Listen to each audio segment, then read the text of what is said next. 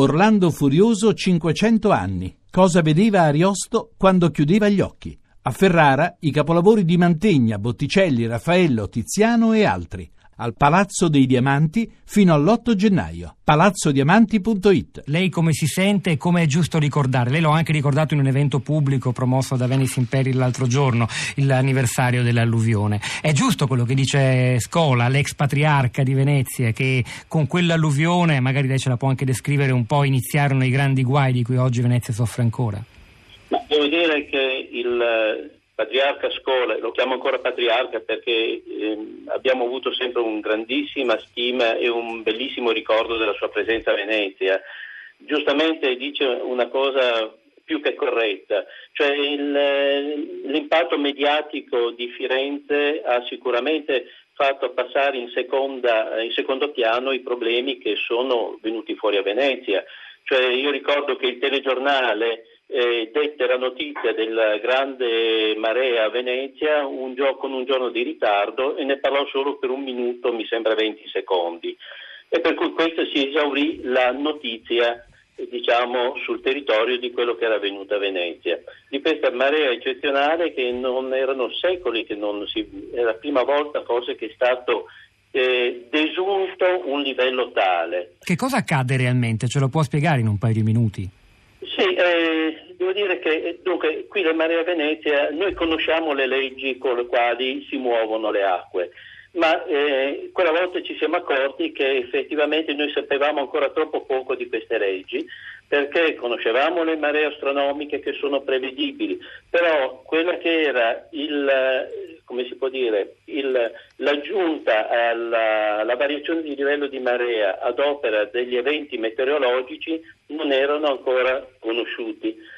E in effetti eh, noi abbiamo avuto nella disgrazia di questa acqua alta che è durata 24 ore, che è arrivata a un livello di 1,94 m, abbiamo avuto la fortuna che si è sviluppata anche durante le fasi di bassa marea astronomica, perché se si fosse verificato solo durante le fasi di, eh, marea, eh, di alta marea astronomica avremmo avuto un sopralto di altri 32 centimetri per cui in effetti un, un, valore spaventoso. Che danni provocò? Non si può fare una classifica della gravità, forse è sbagliato, tra Venezia e Firenze, ma quali danni provocò? Innanzitutto c'è un'incertezza sul fatto se ci furono oppure no vittime, la cosa non è da poco. Eh, giustamente, perché eh, loro si dice subito che non c'erano quattro vittime, però se andiamo a vedere il il, il, Gazzettino del tempo dava quattro vittime a Venezia che io se a memoria credo che fossero delle vittime avvenute in mare perché ci fu una collisione fra due navi uh, fuori del lido di Venezia. Una nave si era insabbiata, un'altra andò a sbattere anche perché le raffiche di vento superavano i 90 km l'ora eh, con onde di 8 metri e eh, onde che avevano distrutto tutte le foranee, due per ogni bocca di porto, lasciando tutta una serie di relitti nei fari che erano all'estremità di, questi, di queste dighe. Per cui fu, eh, il litorale fu veramente distrutto, così come furono distrutte le vecchie difese settecentesche di Venezia, cioè i famosi muratti si aprirono diversi varchi per cui l'acqua, oltre che entrare dalle bocche di porto, entrava da questi varchi spazzando via l'isola di, di, di Pellestrina, il Lido e, e, tutte quelle che erano le vecchie difese. E migliaia di persone che abitavano nei piani bassi, ovviamente anche a piano terra, furono letteralmente eh, sfollate. Sì, sì, sì. ma a parte sfollate, cioè, qualcuno ha vissuto sui ponti perché erano gli unici posti più asciutti per anche 24 ore eh, al freddo e al buio, perché ovviamente eh, erano saltate tutte le cabine elettriche, erano state allagate tutte le cisterne della nafta, perché allora il riscaldamento era nafta a Venezia, allagando con questa marea nera tutta la, eh, la città.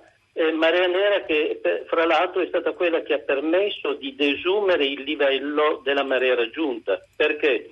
Gli strumenti che misurano eh, le maree, cioè i mareografi, erano tarati fino a 1,80 m per cui da un certo periodo della mattina del 4 novembre c'è una lunga linea nelle registrazioni che riprende quando la marea incomincia a calare sotto il metro 80.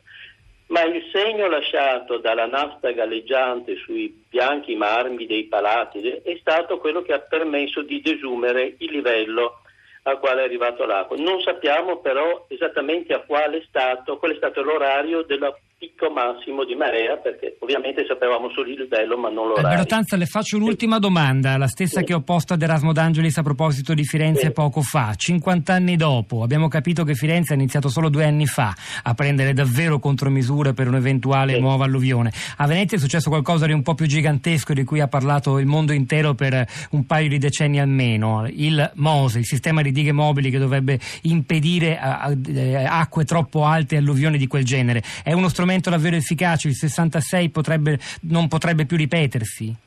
Sì, ecco, questo le merita dire. Davvero, che... le chiedo una risposta abbastanza sintetica per quanto difficile è l'argomento. Ecco, è stata la prima proposta fatta dal CNR appena nato a Venezia all'inizio del 70 con un'idea per difendere dalle acque alte Venezia in attesa di trovare delle soluzioni più definitive. Per cui eh, finalmente dopo i vari tentennamenti, problemi, opinione pubblica, si è passati a realizzare quest'opera che è la prima opera al mondo che viene realizzata di questo tipo, che sarà in grado di fermare effettivamente le acque alte.